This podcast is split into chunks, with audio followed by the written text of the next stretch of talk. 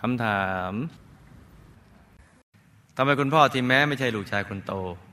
แต่ต้องทำทุกอย่างเสียสละทุกอย่างเพื่อพี่น้องมาตลอด และเมื่อมาทำธุรกิจเองก็ถูกโกงหลายครั้ง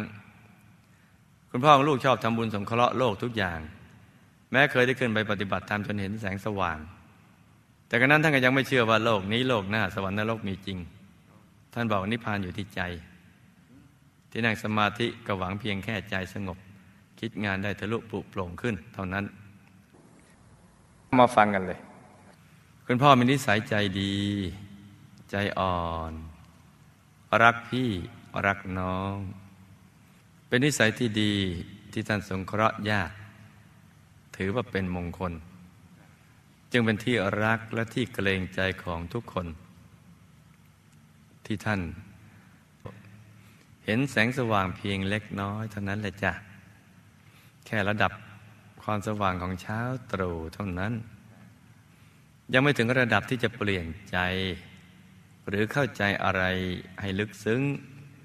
เกี่ยวกับความจริงของชีวิตได้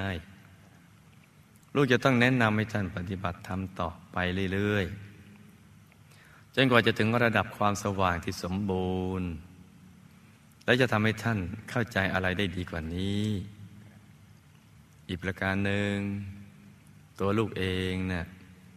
เวลาทำบุญทุกบุญก็ต้องอธิษฐาน ให้ท่านได้เข้าถึงธรรมให้ได้ เพราะพื้นฐานใจท่านน่ะดีอยู่แล้ว